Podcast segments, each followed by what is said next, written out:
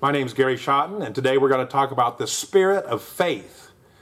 Uh, you know, when you say faith, it doesn't have to be Bible based. You have faith every day that the sun's going to rise. You have to have faith in business, or you're going to be in a tough shape because not everything else is lined out for you every day to be perfect. You're going to have to step into the, the to the ground of uncertainty if you own a business, and you're going to have to do it on a pretty regular basis. So you ought to d- develop an attitude of, of faith in your conversation and your actions and the way you deal with situations. You see, uh, the opposite side of this would be the attitude or the uh, spirit of fear. And fear can just tear you apart. It can demote everything, all your efforts that you're you're working towards. And so you've got to develop some kind of a balance between I have a positive attitude attitude for the future. Yet I'm not lying to you. I'm not misleading you. I'm not, I'm not, I'm being positive but truthful at the same time. Let me give some examples. Back when uh, I had my small kids at home, my kids are now uh, many years out of the house, but when they were younger, uh, you know, we were had a pretty p- tight financial situations. You know, uh, we didn't uh, just spend a lot of extra money for a lot of extra things. We ate at home a lot we had a we could feed our family a lot cheaper at home than going out to eat. So it was a treat to go out to eat. And we had certain things our kids were involved with in sports, and pretty well all these things required some kind of set of cleats or a new glove or, or, or something to do with that. And, and at times it was pretty tough to come up with the money for that. And so, but I, I never tried to, and I don't think I conveyed an attitude of lack. I had a little saying that says, you know, I got money that you don't even know of. I didn't know where it was either right at the time, but I knew I could figure it out. I knew I could find it if it was something we needed and it was something that was appropriate. I, I they joke with me. I, I shopped at the thrift store sometime. I actually shopped at the day old bread store sometime. Hey, when I lived on the farm, every loaf of bread we ever had was a day old. What's the difference? One day old loaf of bread. Okay, so I, they knew that I was thrifty. They knew as I was conservative, but I didn't have the attitude of perpetually lack, of attitude of no, no, you can't have that. No, you don't. We don't have enough money for that. No, you'll never get that. We always made way for it to work out because we had an attitude of faith in our household.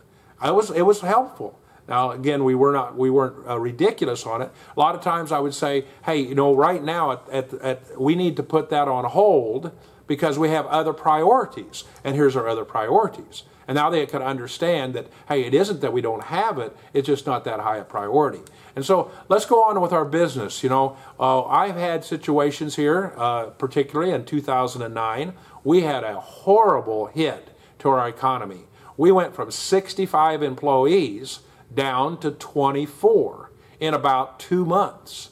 And I had no choice but to do that. I didn't want to lay off that many people, but there's no there's no way we're going to uh, play God and just be paycheck upon paycheck until we're all broke. I had to make sure this company made it through. But I didn't maintain and didn't develop a spirit of, of poverty. We pulled the core, of our core 24 people, really was our core six people that were in the office. The others were machinists and shipping and things. And I just asked everybody, say, hey, we're going to make this through together. Frankly, I have no other option because I have my whole future tied up in this company. So are you with me? Yes, everybody's with me. Then I said, are, is everyone here willing to do whatever it takes to get through this? Everybody's here, willing to do it. I said, I will deliver parts, I'll sweep the floor. Everybody pitched in, and we made it through that time in good, good fashion. It really was just one year later, things turned up in a marvelously good way. And so we maintain an attitude of faith. Now, as we go on here, uh, uh, we, we're uh, always conscious of what we spend money for. But I ask people, you know, if they have an idea, have we thought it through?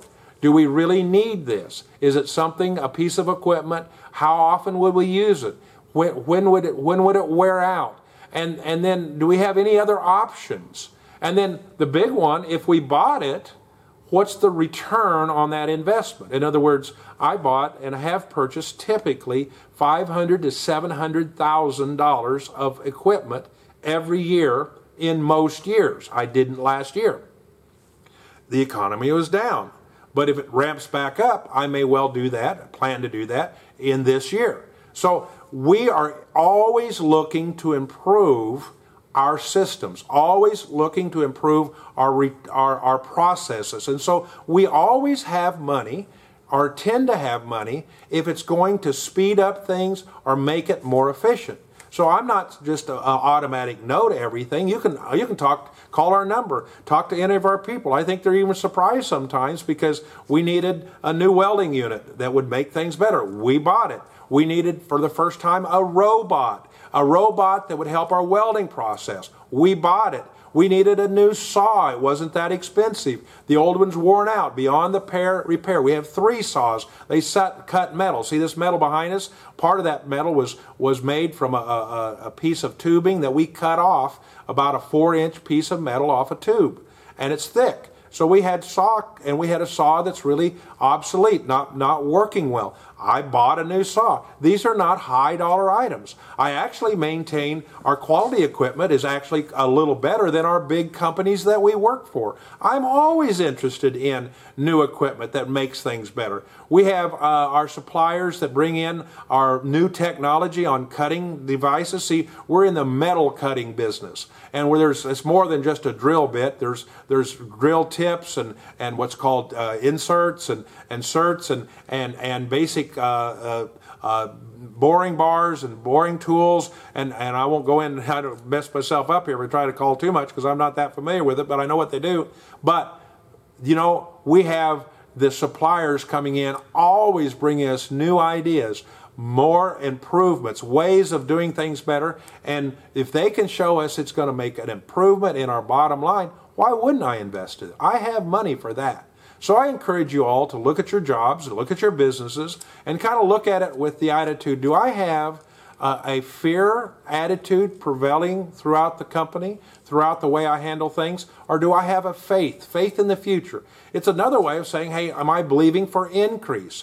If I'm always believing for increase, I've got to do something better. I've got to do it more efficiently. I've got to take a little more risk. But there's a balance. We understand that. So I hope that this helps you. I hope you look at your future with that in mind. And I'm sure glad you're watching these. I hope you enjoy them. They are all in audio only now in podcast, your favorite podcast. And if you would share these, I'd appreciate it. Thank you much.